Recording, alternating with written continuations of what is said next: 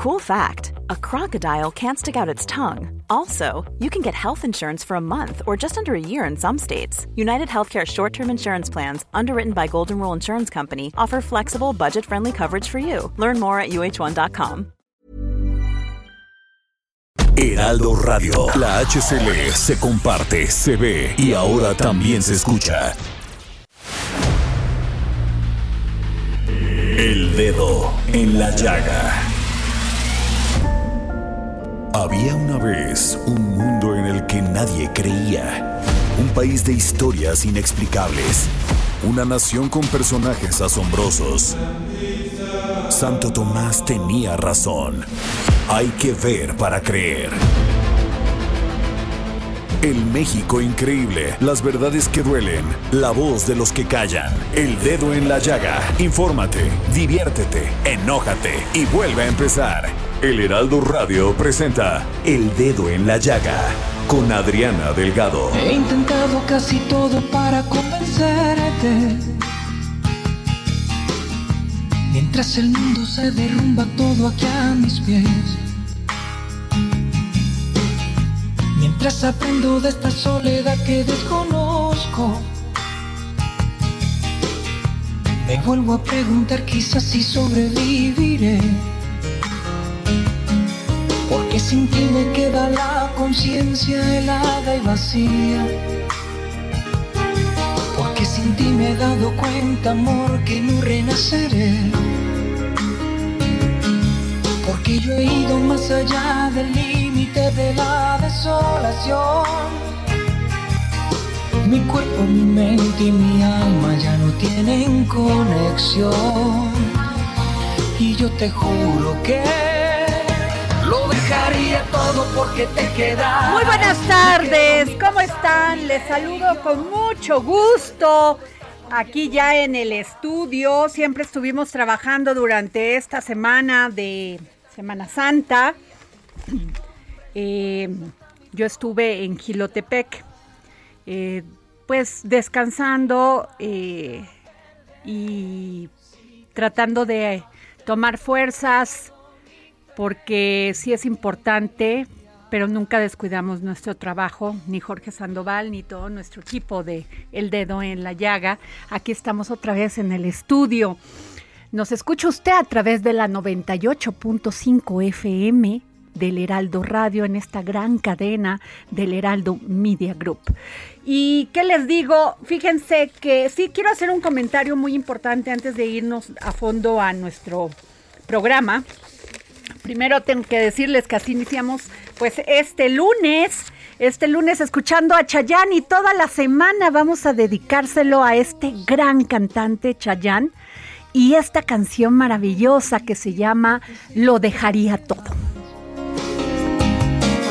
Aunque te vuelvo a repetir que estoy muriendo. Y sí quiero decirles, este, comentarles esto porque en estos pasados días que estuve en Gilotepec, que sí tengo que comentarles porque lo hice, lo dije la semana pasada, murió mi perrita, mi gordita, hace que tenía conmigo hace 12 años, no saben qué sentimiento tan terrible.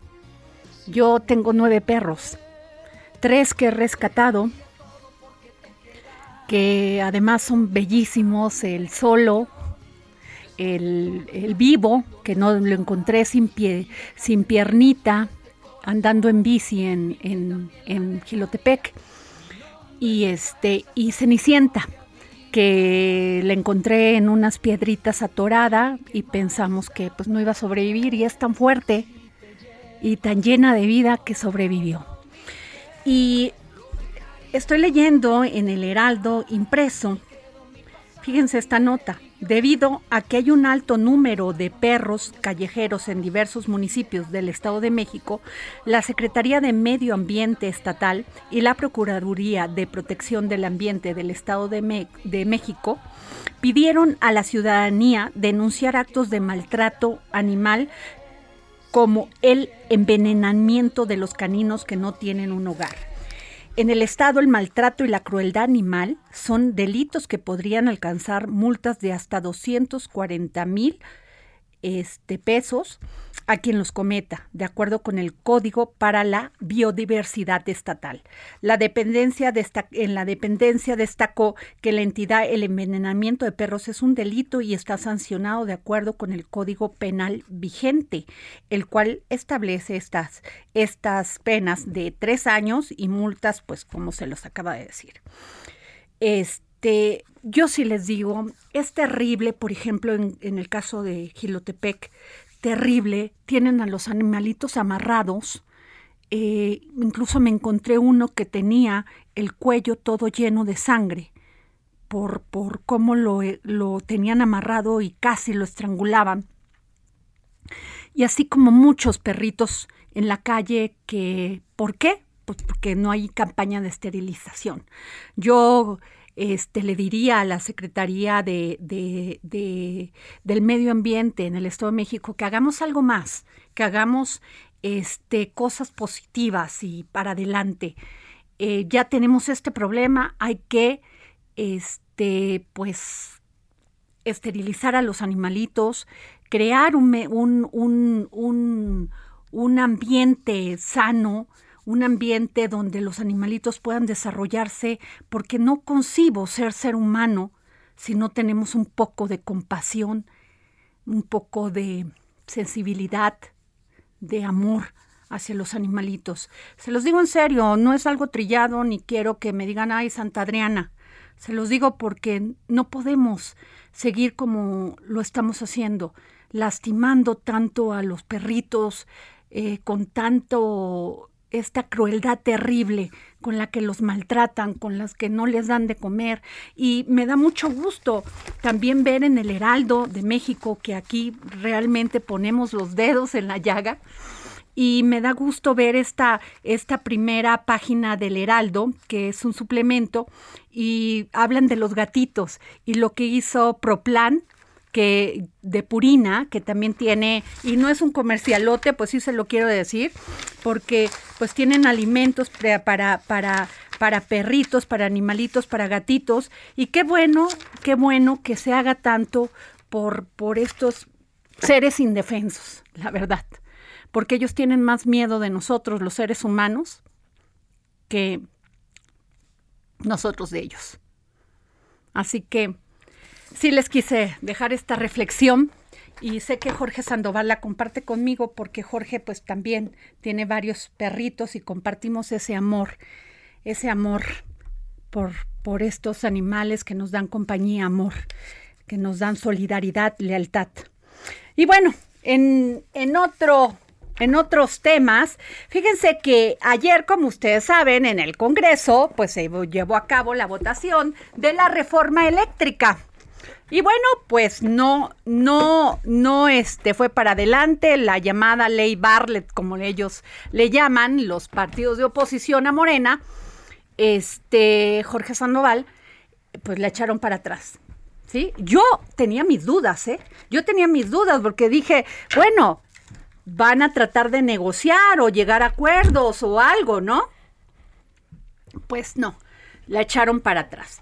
Sin embargo, el presidente Andrés Manuel López Obrador ayer envió al Congreso también la ley minera donde se busca proteger la extracción de litio y que el litio pues sea parte de, de, propiedad del Estado. He visto muchos, mucha información durante este día sobre el tema del litio, porque mañana voy a sacar mi columna sobre esto, Jorge. Y bueno, tú recordarás que el senador Armenta de Morena nos contabas unos, unos días que ya una empresa canadiense había adquirido terrenos en Sonora donde, donde se iba a explotar el litio, ¿no? Y que se le había vendido así a este a, a una empresa china y que nada más en la transacción se habían ganado muchos millones de dólares. ¿Sí? El asunto es que esto viene desde Enrique Peña, desde el gobierno de Enrique Peña, que fue quien hizo estas negociaciones y le cedieron el litio a esta empresa canadiense y a esta empresa china. Bueno, la canadiense se la vendió a China y el y México pues no tuvo ninguna utilidad ahí, ¿verdad? El asunto es que este Jorge Sandoval, pues esto va a ser un gran debate porque eh, el PAN dice que pues que van a ver qué va a mandar el presidente, que lo van a analizar para ver si lo, porque no necesita este Morena mayoría calificada, o sea, la pueden pasar. El, el, el asunto, Jorge, es de fondo, porque el TECMEC dice muy claro que se puede, este, que se pueden dar concesiones y que pues eso lo firmaron. Efectivamente. Lo firmaron y pues me llama la atención cómo es posible que los gobiernos pasados del PAN y del PRI pues no se hayan tocado un poquito el corazón para desgarrarnos de la utilidad que pudiese tener y se hizo el negocio. Así es. Y dejaron a México totalmente este, indefenso. indefenso. Efectivamente. Bueno, pero hay un tema más allá, porque además este, se necesita también, Jorge, mucho dinero para poder extraer el litio, mucho dinero que el presidente dijo que va a, a, a este, a, va a hacer una empresa, incluso eh, hace un año los, este, los diputados de Morena dijeron que se, llama, se llamaría Litiomex, esta empresa. Bueno, esto es como están las cosas, espero me haya yo explicado. Totalmente. A mí lo que me indigna más, Jorge, es este dinero que se llevó esta empresa canadiense, se la vendió a la empresa china. Ya sé que van a invertir, pero nada más de esa transacción se ganaron mucho dinero. Y eso se dio durante el sexenio de, de Enrique, de Peña, Enrique Peña, Nieto. Así es, de mano a mano se llevaron miles de millones. Ahora, de en los 12 puntos que se supone que el PRI le había solicitado a Morena para este apoyarlo de la reforma eléctrica, pues este, como dijo Morena, pues nosotros este dijimos que sí a nueve puntos y pues no quiso el PRI, ¿no? Pero no eso se estaba la de litio, que tenía que tener la rectoría del Estado. Así es. Entonces, yo me imagino que están de acuerdo con eso. Pues lo pusieron en el punto número 12. Y además, hoy vi que Movimiento Ciudadano pues dice que va a pedir un estudio, que no lo van a votar así como así, pero pues no los necesitan, la verdad la va a pasar el presidente y yo creo, Jorge, que hace bien. Efectivamente. ¿Qué hace? Pero ¿qué es el litio, Adriana? ¿Para qué sirve? ¿Cómo pues se extrae? Para, a ver, pues eso es lo que necesitamos preguntarle a, Armando Ernesto Alatorre Campos, presidente del Colegio de Ingenieros de Minas, Metalurgi, me, Metalurgistas y Geólogos. ¿Cómo está, don Armando? Hola, buenas tardes, doña Adriana, sus órdenes. Oiga, gracias por la invitación. No, gracias a usted a ver, conocemos, entendemos esto legislativo, incluso el tema de la negociación que se hizo con estas empresas que van a extraer litio, pero no sabemos para qué sirve, si se puede extraer, cuántos años lleva extraerlo y que nos puede usted ampliar esta información. Cómo no, con, con muchísimo gusto. Mira, el primer punto es que cualquier actividad minera requiere primero de una etapa de exploración. Exacto. Esa etapa de exploración normalmente para cualquier mineral en cualquier parte del mundo es un trabajo de varios años, tal vez 10 años, tal vez hasta más incluso, y normalmente de varios cientos de millones de dólares de inversión. Inversión previa nada más para poder decir que tienes un yacimiento y que tal vez se pueda explotar. Entonces, hace un rato cuando mencionabas el, el, ejemplo de, de, de, esta inversión extranjera, pues hay que entender que estas gentes ya habían hecho ese proceso, o sea, no es algo que se inventó ayer, ah, sí, que se encontró ayer, le, le, le metieron mucho tiempo, mucho dinero para eso. Ahora, yendo a por qué el litio, en realidad el litio empezó a estar, pues voy a ponerlo así, de, moda, a partir más o menos del 2010, cuando comienza todo el furor de los autos eléctricos. La tecnología más conocida, más aceptada en este momento es que los autos eléctricos pues requieren una batería y esa es una batería de litio. Entonces, e, eso es lo que ha hecho que cambie mucho la, la demanda y la atención mundial sobre este elemento químico. En realidad, baterías de litio ya se, ya se usaban desde finales del siglo pasado. Este, sí se han venido utilizando en tu celular, en el reloj que traes y en tu laptop seguramente, pero con esta cuestión de los automóviles es cuando empieza realmente el, el boom, vamos a llamarle grande, más o menos a partir del 2010 y que ha venido de forma gradual incrementándose. Eh, tiene otros, otros muchos usos, pero el día de hoy el 70% del litio del, del planeta se utiliza para fabricar muchos tipos de baterías, entre ellos las baterías de automóviles.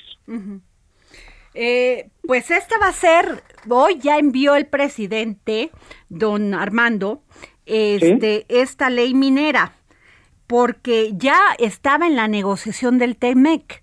Entonces, el tema es, por ejemplo, entiendo esta inversión, entiendo esta inversión que usted nos dice que se requiere y estamos hablando de muchos millones de dólares, este, y sin embargo, eh, y los partidos de oposición han estado de acuerdo en que la rectoría la tiene el Estado. Eh, pero esta empresa canadiense que se lo que se lo vende a la empresa china y se lleva un dinero y ellos ya se van, pues eso es precisamente lo que nos llama la atención, esa negociación, comercialización sin estar, sin, sin, sin que el Estado fuera rector. No, espérame, no, no, no, espérame. El Estado es rector desde el principio porque... Que da la concesión. porque da la concesión. Al momento que se otorga esa concesión, nadie sabe lo que hay en ese terreno. Ok. Ni el gobierno ni los inversionistas. Pero los inversionistas piden la concesión con objeto de poder estudiar, explorar. Le meten, vamos a poner 10 años, le, meten algunos cientos de millones de dólares y definen algo. Pero ahora, eso ya tienes un yacimiento. Todavía falta construir la planta donde vas a procesar las arcillas donde viene el litio para eventualmente tener un producto vendible y utilizado que se pueda utilizar por la humanidad. Y esta segunda parte, esta segunda inversión, Adriana, pueden ser miles de millones de dólares antes de poder producir el primer gramo de litio en nuestro país. Entonces, este, esta, esta nueva empresa todavía le va a meter billetes grandes a realizar esto. Ahora, le va a meter billetes grandes suponiendo suponiendo que se mantenga el régimen minero legal como estaba. Porque ante la expectativa el día de hoy, pues yo habría que suponer pues, que estas gentes van a perder el interés por invertir. ¿Por qué? Porque ya legalmente ya no podrían producir absolutamente nada. Y entonces esa supuesta gran utilidad que mencionaban ustedes hace un rato, pues a lo mejor para esta empresa va a ser una pérdida, porque nunca van a poder producir nunca van a poder recuperar lo que ya pagaron. Claro. Tal vez. Ahora, el tema es que a ellos ya, como hemos hablado con legisladores de Morena, ellos les respetarían lo que se dio en aquel momento, ¿no? Les pues respetarían las concesiones según lo que pues nos dijo el senador Armenta, pero a partir de esta ley minera... sí, dígame, dígame. Perdóname en la en el en el tercer transitorio de la reforma energética se decía que se respetarían las concesiones anteriores. La iniciativa que mandó ayer el señor presidente no dice absolutamente nada sobre las concesiones ya otorgadas y ya exploradas. No dice nada, nada absolutamente en ningún renglón. Entonces, eso crea otra gran incertidumbre jurídica que va a pasar con esas inversiones que ya se han hecho pues habrá demandas, ¿no? Pues habría que, habría, habría que suponer una cuestión legal complicada de largo tiempo y donde, bueno, pues tal vez habría que eh, posiblemente, no lo puedo asegurar, sería cuestión de los jueces, a lo mejor reintegrarles a estos inversionistas lo, lo que ellos hayan gastado hasta ese momento. ¿Ok? Entonces, es una incertidumbre jurídica y podemos, este, a lo mejor, que nos salga más caro el caldo que las albóndigas. Ahora, ¿cuál es lo ideal, don Armando? Que, que haya una, pues eso ya no va a suceder porque el presidente ya mandó esta, esta, este, esta ley minera, se va por aprobar porque no necesitan mayoría calificada. ¿Cuál es la perspectiva, perspectiva que usted cree que va a tener este tema? Mira, eh, es difícil pronosticar, adivinar, pero creo que si la aprueban en los términos en los que viene, va a haber muchos problemas, va a haber muchas demandas, muchos amparos, posiblemente se llegue incluso a un juicio de inconstitucionalidad, porque eh, viene, aunque, aunque no lo dice, eh, el articulado implicaría cuestiones que tienen que ver con el artículo 27 y el artículo 28 de la Constitución. Entonces, posiblemente alguien meta por ahí un juicio de inconstitucionalidad si es que se aprueba esta ley en los términos en los que fue enviada. Entonces, el asunto va a estar complicado, está, está, va a estar de, de largo plazo y no va a tener una fácil solución tampoco. Don, más mínimo. don Armando, estoy hablando con don Armando Ernesto Alatorre Campos, presidente del Colegio de Ingenieros de Minas y geólogos metalurgistas. Este, creo que esto también ya se presentó con el tema del uranio y que pues nunca se explotó y se nacionalizó la industria. Don Armando, ¿esta es así la, la información? ¿Está, ¿Estoy bien? Sí, eh, eh, se, se me entrecortó. Estás hablando sobre el uranio, ¿verdad? Sí, así es. Sí, sí, mira, este existe el antecedente en el siglo pasado, en algún momento, se, cosa, bueno, eh, continúa el día de hoy en la, en la Constitución y en la ley minera, que los minerales radioactivos serán exclusivamente manejados por el gobierno. En aquella época se creó un organismo que se llamó Uranio Mexicano, más conocido por Uramex, existió, no sé, una decena de años. Este, al final no se produjo nada y el día de hoy estamos que ni para Dios ni para el diablo, ni el gobierno lo explora, mucho menos lo produce, y los particulares no tenemos tampoco la, la posibilidad de poderlo hacer. Entonces, que tal vez pudo ser un desarrollo a la economía en el renglón específico, pues el día de hoy está vedado y ni unos ni otros podemos usarlo. Entonces, con el litio se corre el mismo. un peligro, el peligro similar, porque además, ¿de dónde va a sacar el gobierno los recursos que se requieren para toda esta inversión? Hay que tomar en cuenta, ya trae ahorita tres megaproyectos encima. El, el tren Maya, la refinería, el, el aeropuerto que aunque inaugurado necesitan todavía meterle más inversión, entonces un cuarto megaproyecto con demanda de mucha inversión la pregunta es de dónde va a sacar el dinero, eh, eh, los recursos, el gobierno, para hacer este tipo de, de inversiones. Y si lo separan, la pregunta subyacente que nos debemos hacer los mexicanos es, ¿en dónde van a dejar de invertir para invertir en esto? ¿Cuándo? Volviendo a tu planteamiento original, ¿cuál sería el mundo ideal? Pues gobierno, dedícate a gobernar, danos leyes que nos permitan trabajar, los privados invertimos, si se encuentra y se pone en producción algo, pues te dedicas a recolectar impuestos de ICR y de derechos mineros y todos los otros impuestos que se pagan y ya sin utilizar recursos de, eh, de, de Hacienda y sin ponerlos en riesgo y atender mejor otras prioridades que puede, que bueno que tiene el país. Sabemos que los recursos de cualquier gobierno son finitos, Híjole, pues este, muy interesante su opinión, don Armando Ernesto a la Torre Campos. Sin duda alguna es muy importante que, que, que, este, que nos haya tomado la llamada porque sí es necesario analizar esto más de fondo. Le agradezco mucho que, que nos haya tomado la llamada para el dedo en la llaga. Perfecto, a tus órdenes, Adriana, hoy y siempre. Y muchas gracias a ti y a, tu, y a tu audiencia por escuchar. Pues ahí está, Jorge, el otro punto de vista. También es importante que tomen en cuenta a, estas, a este Colegio de Ingenieros de Minas, Metalurgistas y Geólogos. Pues al parecer bueno, nos vamos a un corte y regresamos. Me vuelvo a preguntar quizás si sobreviviré sin ti me queda la conciencia helada y vacía. Porque sin ti me he dado cuenta, amor, que no renace. Sigue a Adriana Delgado en su cuenta de Twitter arroba Adri Delgado Ruiz. Además, te invitamos a enviar tus opiniones y comentarios en texto o por mensaje de audio a través de WhatsApp al 55 2544 3334. Y si quieres escuchar El Dedo en la Llaga de El Heraldo Radio, en cualquier momento y donde quiera que te encuentres, descarga el podcast disponible en Spotify y iTunes. Heraldo Radio. La HCL se comparte, se ve y ahora también se escucha.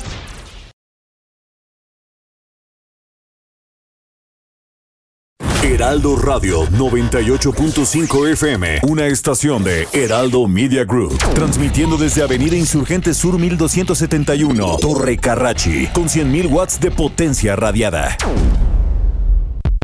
Sigue a Adriana Delgado en su cuenta de Twitter en arroba Adri Delgado Ruiz. Y envíanos tus comentarios vía WhatsApp al 55 25 44 33 34 o 55 25 02 21 04.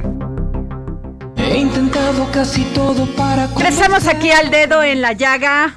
Muchas gracias por quedarse con nosotros, Jorge Sandoval. Efectivamente, Adriana Delgado, siendo las 3 con 30 hora del centro de este lunes 18 de abril. Bueno, pues fíjate, Jorge, otro tema que ahí viene, también un gran debate. El Consejo Nacional de la Tortilla fijó su postura en contra de la NOM 187 que regula la elaboración y venta de este alimento y otros productos derivados del maíz, pues aseveran que esta iniciativa va a encarecer aún más el precio del producto, el cual podría registrar un alza de hasta 10 pesos al final de este año.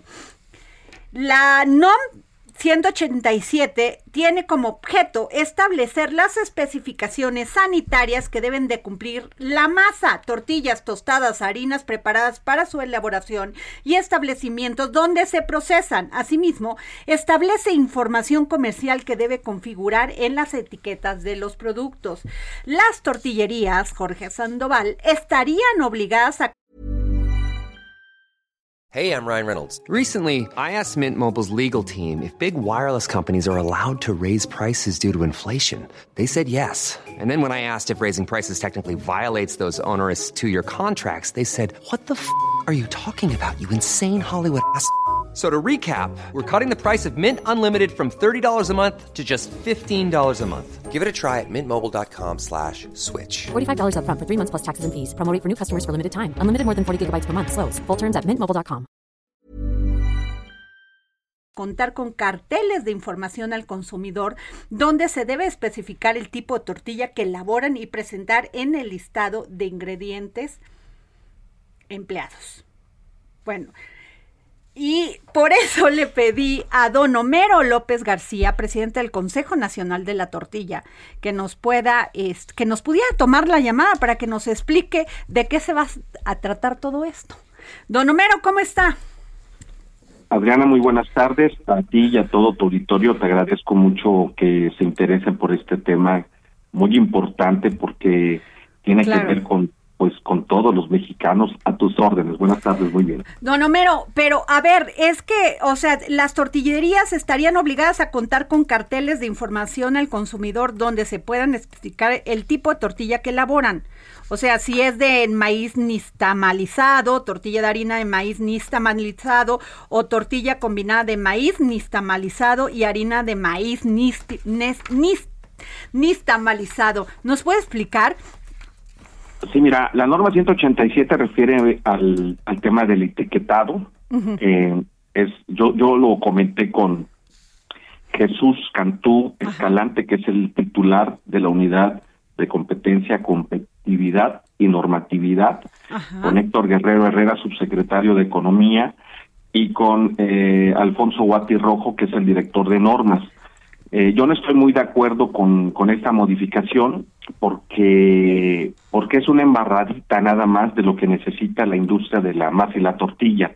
En una reunión que tuve con, con los actores que te menciono, yo les exigí que debe de haber una norma especial, específica y adecuada para la industria y la y la industria de la tortilla. eh, no no estoy de acuerdo con con esta norma, te voy a decir por qué. Porque involucran a la tortilla como un tercero o, un producto más eh, que no debe ser, la involucran con otros productos, con botanas y demás. Eh, y esto no, yo les decía que, que debemos ir mucho más allá Debemos, si vamos a hacer una norma, debe de ser bien especial para este tema. Entonces, lo que ellos quieren es decir, bueno, que la tortilla lleve este un empaque, a lo mejor que lo, lo tengas en el mostrador, lo que diga, eh, que diga cómo se elabora, o como lo, comentas, eso todavía lo vamos a discutir, pero no. En la reunión que tuvimos con, con estos, eh, como Consejo Nacional de la Tortilla, con estos eh, actores, yo les decía que la tortilla, por ser un tema de identidad, de cultura, de economía, de alimentación, de salud pública, debe tener un, un, una norma especial. ¿Por qué especial? Porque debe ser únicamente para la tortilla. ¿Por qué específica?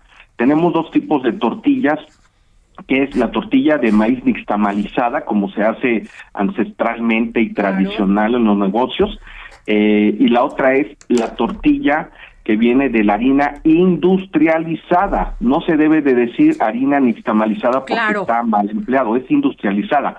Cuando se industrializa la harina, el, perdón, el maíz pierde sus bondades este, de vitaminas. No sucede cuando es nixtamalizada que llega a cierta temperatura y explota el grano y se adicionan, este, gracias con la cala, vitamina A, B, D, riboflavinas y demás.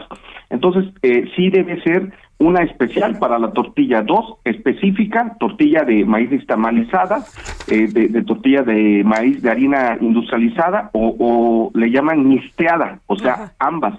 Este debe de ir y la otra adecuada, ¿qué quiere decir? Que los estudios y la norma debe de ir muy enfocada a la realidad que no vamos a aceptar una, una norma que venga hecha en el del escritorio. Tenemos que ir a diferentes partes de la República a constatar cuál es el proceso que se elabora en una tortillería. ¿Por qué? En la mayoría de veces las normas, los reglamentos, las leyes se hacen desde los escritorios y se ve, vuelve muy difícil y muy fría al cumplir. No, todas las normas que vayan al tema pues deben de ser consensadas y muy especializadas en esto. Eh, don este don Homero eh, dice que se integra la opción de declarar el uso del maíz nativo o criollo en elaboración de masa, tortilla y tostada de maíz, siempre y cuando se cumplan con los requisitos que lo comprueben. Pues en la mayoría, digo yo, siempre hemos ido a comprar tortillitas hechas en así de la manera más tradicional. ¿Qué va a pasar ahí? Es que eh, de la manera más tradicional eh, te aporta muchos nutrientes. Claro. es un contrasentido que, que la Procuraduría Federal del Consumidor saque anuncios donde están batallando con eh, productos chatarras, como, perdón, lo voy a decir, como frituras muy conocidas en el mercado, cuando estas frituras están hechas con harina de maíz industrializado. No, yo creo que no es necesario. Mira, yo creo que lo más práctico y lo mejor es decir, tortilla de, maíz estamalizado y tortilla de harina de maíz o, o mixteado. ¿Por qué? Porque tenemos más de sesenta y tantos este, tipos de maíces en la República. No podemos hacer una norma adecuada, nos llevaría más de cinco años. No, hay que ser muy objetivos. Hay que, hay que decir, bueno, ¿qué es lo que está vendiendo un negocio? Esto.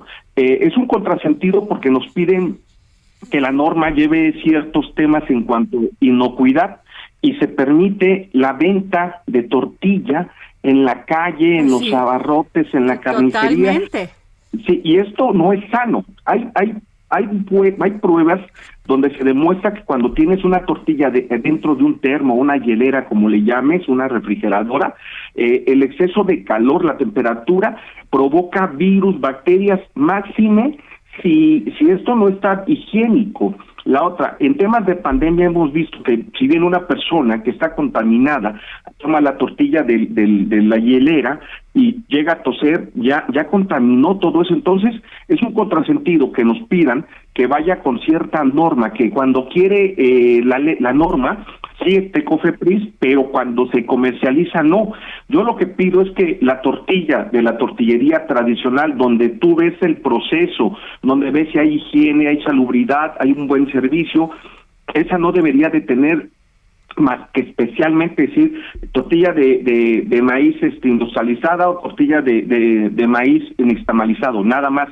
La tortilla, si se llegara a comercializar caliente, que no, no se debe de permitir, eh, que lleve esas especificaciones. Una, que lleve de dónde es, cuál es el producto que es, porque tú no estás viendo el proceso o que la tortilla únicamente se, se vaya a comercializar fría como se hacía anteriormente, con todos los parámetros de identidad, de, de, de, origen y demás. Eso, eso es lo más apto porque es un contrasentido que te pidan cierto tema de salubridad dentro del negocio y en la comercialización se, se permite. Se pierda. Pues Así es, había reglamentos que el señor presidente Felipe Calderón pidió que se desecharan en toda la República, donde nos ayudaban porque no se permitía el, el, la, la, tortilla caliente, porque es un tema de contaminante muy grande. Desgraciadamente, cuando nosotros pedimos la intervención, ya sea de salubridad, de Profeco, ellos se niegan porque, porque es un tema, sabemos que es político y todo mundo al tema de la tortilla le corre y, y, siempre nos dicen es que no tenemos el suficiente personal para poder inspeccionar. Eso es un mentira. Entonces, ¿por qué existen estas estas dependencias de gobierno si no van a cumplir con lo que con lo que se debe? ¿Por qué, eh, ¿por, qué, ¿Por qué dicen ustedes que va podría subir 10 pesos más?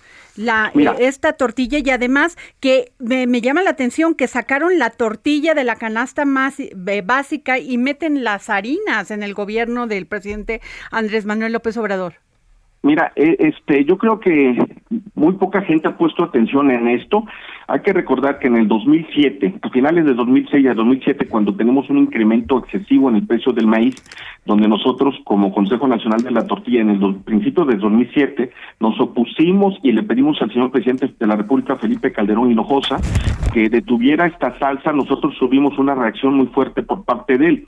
De hecho, eh, la gente recordará que fuimos acusados ante la PGR, sacaban anuncios donde decían, si alguien te sube el precio de la tortilla, denuncia ante la, Policía Judicial Federal y tuvimos una persecución muy fuerte. Al terminar la administración, y hace una entrevista a Alejandra de la Sota, que fue jefa de coordinadores del señor presidente Felipe Calderón, y le preguntan, Alejandra, ¿cuál fue el peor error que cometió el presidente Felipe Calderón en su administración? Y ella contesta, meterse con la industria de la tortilla por ese por ese tipo de acción.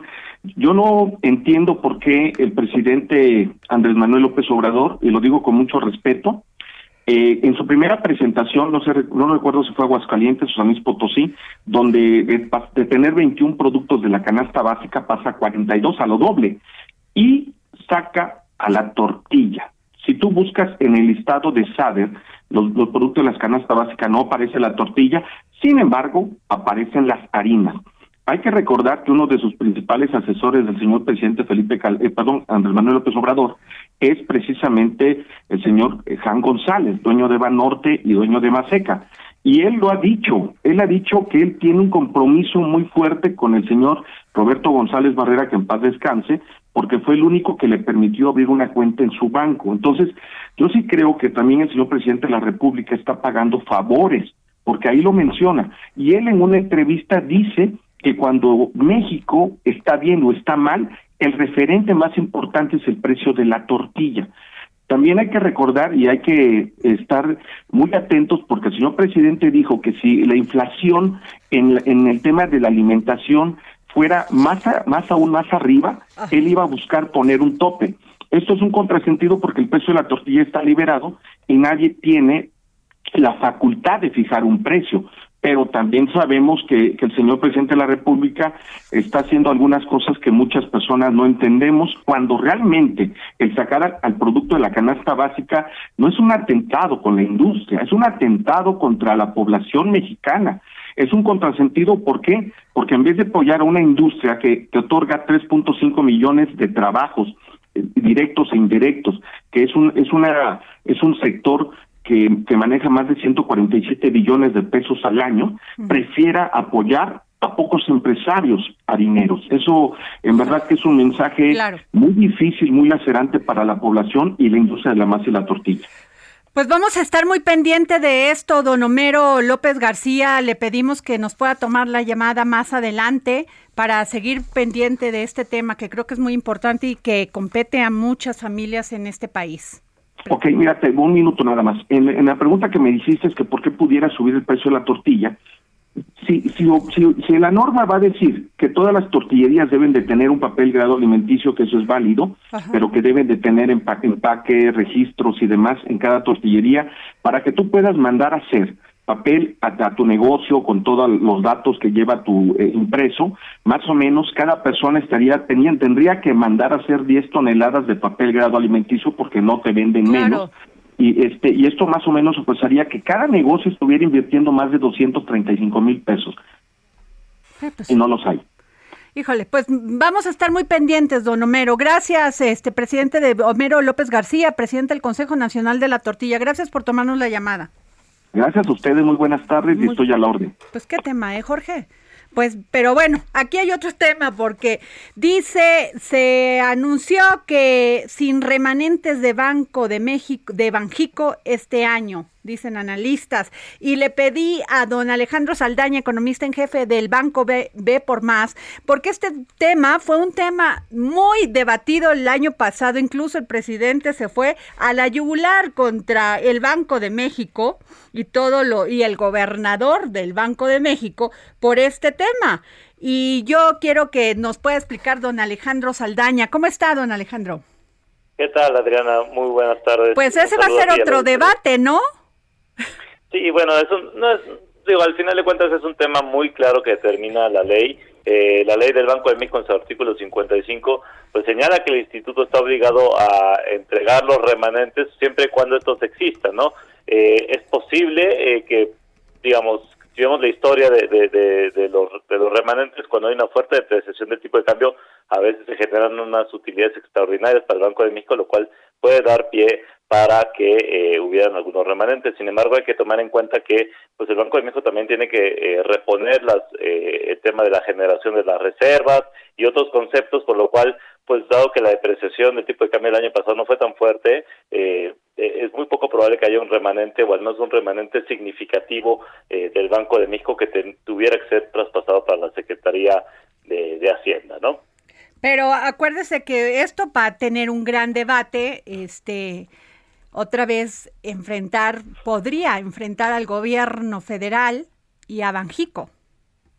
Sí, bueno, han habido ahí algunos, este, digamos, eh, entredichos eh, eh, en los últimos años entre el Banco de México y el gobierno federal y, el tema de los remanentes, como bien lo menciona, pues ha sido un tema ahí que ha generado algunas diferencias, ¿no? Sin embargo, pues al final de cuentas no hay que olvidar que es un tema que es muy claro en la ley y, pues bueno, si bien Hacienda le puede convenir tener ese dinero, esos recursos extra, pues eh, al final de cuentas, pues bueno, todo, está muy, claro y muy determinado en la ley. Es importante que se siga respetando la autonomía del Banco Central, que está combatiendo algo que pues eh, es muy importante hoy, pues siempre y sobre todo en estos momentos, que es la inflación, ¿no? El permitir al Banco Central operar con autonomía y con toda la libertad.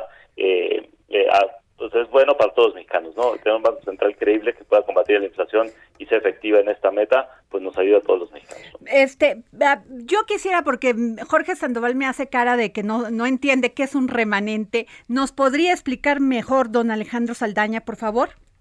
Sí, con mucho gusto. Pues, cada año el Banco de México pues, eh, presenta sus resultados de, operación, ¿no? Eh, estamos seguramente a finales de esta semana, a principios de la siguiente, el Banco de México publicará su estado de cuenta eh, dictaminado o sus resultados dictaminados del año eh, 2021, ¿no? Eh, y pues bueno, si él, eh, digamos, tiene algunas utilidades extraordinarias, el Banco de México pues pudiera tener lo que se llama un remanente de, de operación y esas y ese ese remanente es traspasado eh, por el Banco de México a la Secretaría de Hacienda y Crédito Público. Y esto, por ejemplo, es, son recursos que normalmente no se consideran cuando se hace el presupuesto de egresos de la Federación o incluso cuando se hacen las estimaciones eh, en los precriterios que presentó a principios de este mes la Secretaría de Hacienda, ¿no? Entonces, pues digamos que esto, si llegaran a haber algunos remanentes, pues le da ahí un empujoncito adicional al tema de las finanzas públicas. Sí, que fue de ese, por eh, el año pasado esperaban mil millones de pesos de remanentes y el presidente pues se fue directamente contra Banjico. Pero bueno, nos queda muy claro, don Alejandro Saldaña, economista en jefe del Banco B por Más. Muchas gracias por tomarnos la llamada. Un gusto, Adriana, que esté muy bien. Hasta luego. Pues así es, Jorge. ¿Cómo ves? Así las cosas. Ahora vamos a ver cómo, cómo trata a la nueva gobernadora del Banco de México. Pues si no hay dinero, pues la señora ¿cómo? Victoria pues si no hay, Rodríguez ¿de Borja. dónde, te lo, ¿De dónde lo quieren sacar? Pues si no hay manera. O sea, y no puedes con eso este irte contra la autonomía del Banco de México y acuérdate todo lo que dijo el presidente es. y Y luego lo cuando fue lo que de es meterse con eso.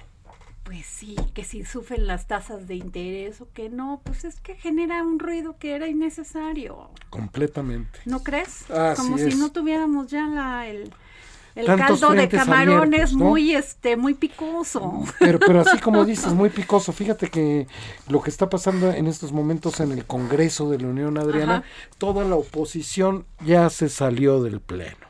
Dejaron solamente a Morena y sus aliados, porque saben que nada más necesitan la mayoría simple Pues sí, para pasar esto, pues ¿no? Sí, pues eso es así. Bueno, una las gana, otra las pierde. Pues así es la A democracia. ver, pues así es la democracia y ellos tienen la mayoría. Y bueno, lo único es lo que sí nos comenta don, don Armando Ernesto Alatorre Campos, presidente del Colegio de Ingenieros. Pues sí va a ser un tema porque estas empresas ya le, ya le invirtieron a México y le invirtieron a futuro Exacto. a 15 años.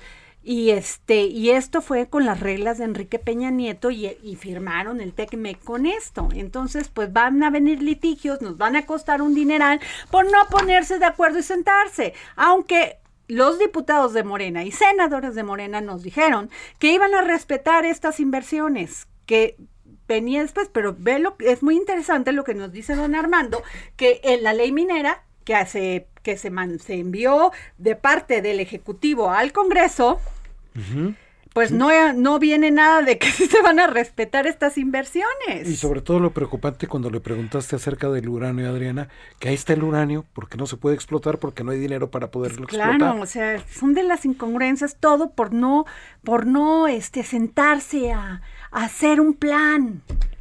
Para sentarse a negociar, de Que veras. todos es que, ganemos. eso es- que todos ganemos. Como decías la semana pasada. Y ¿no? luego esto de que la empresa canadiense le venda la empresa a China, que además no tenemos tratado con China, entonces quién sabe cómo van a quedar los chinos inversionistas, los inversionistas chinos, que ya le metieron dinero allá. Efectivamente. Pero bueno, a ver, por favor, Jorge. Vamos a nuestra gustada sección con atentos saludos al ministro González Alcántara. Voy con información.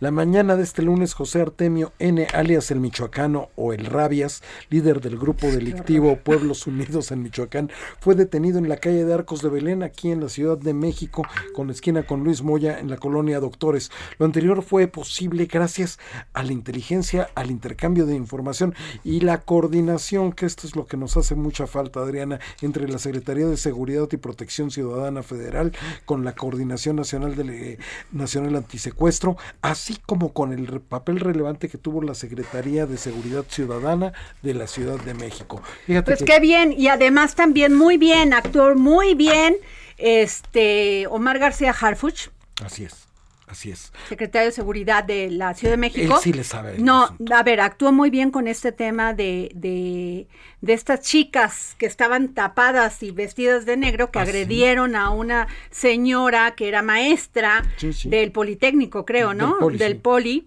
este, en su auto y pues un acto de, pues, de delincuencia, realmente. Totalmente, ¿no? O sea, tampoco. Así es. Yo creo que se deben de dar los debates, se deben de discutir. Entiendo que estamos pasando por un momento muy difícil las mujeres con las desapariciones en, en- en Nuevo León, las desapariciones y los feminicidios en toda la, en toda, en todo México, que la verdad se ha hecho muy poco porque ya no estarían, ya no deberíamos de ser cifras, Jorge. Y las seguimos siendo. Entonces hay mucho enojo, hay mucho, mucho, mucho enojo. Eso yo creo que lo tiene que, que, que revisar de fondo el gobierno federal.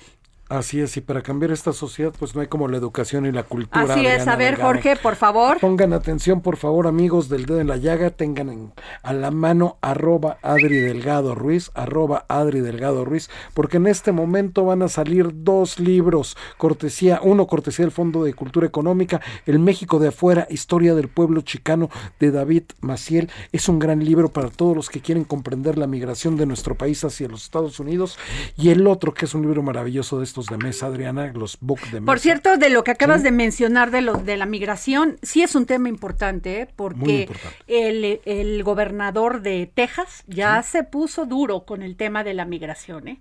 Efectivamente. Lo, eh, Biden lo quiere negociar, hay que hablarle a don Pepe Carreño para que nos explique más este tema, pero también viene una crisis humanitaria por el tema de, de, los, de la migración, ¿eh? que ha crecido muchísimo. Efectivamente, rápidamente, un book de mes, un libro maravilloso con imágenes maravillosas, la transformación de México desde sus ciudades, cortesía de la Secretaría de Desarrollo Territorial, el programa Urbano 2010. Román Meyer, ¿no? Román Meyer. Muy, muy padre el libro, es un libro que pueden tener en su en su mesa de, sala, precioso y ver y además pues entender lo que se está haciendo desde la Secretaría, desde la SEDATU. Ya saben, arroba Adri Delgado Ruiz y ya nos vamos con esto, Adriana. Bueno, pues nos vamos, gracias, nos vemos mañana para seguir poniendo aquí el dedo en la llaga. Todo para convencerte. Mientras el mundo se derrumba todo aquí a mis pies Mientras aprendo de esta soledad que desconozco, me vuelvo a preguntar quizás si sobreviviré. El Heraldo Radio presentó El Dedo en la Llaga con Adriana Delgado. Heraldo Radio 98.5 FM, una estación de Heraldo Media Group, transmitiendo desde Avenida Insurgente Sur 1271, Torre Carrachi, con 100.000 watts de potencia radiada. Even when we're on a budget, we still deserve nice things. Quince is a place to scoop up stunning high-end goods for 50 to 80% less than similar brands. They have buttery soft cashmere sweaters starting at $50 luxurious Italian leather bags, and so much more. Plus, Quince only works with factories that use safe, ethical, and responsible manufacturing. Get the high-end goods you'll love without the high price tag with Quince. Go to quince.com/style for free shipping and 365-day returns.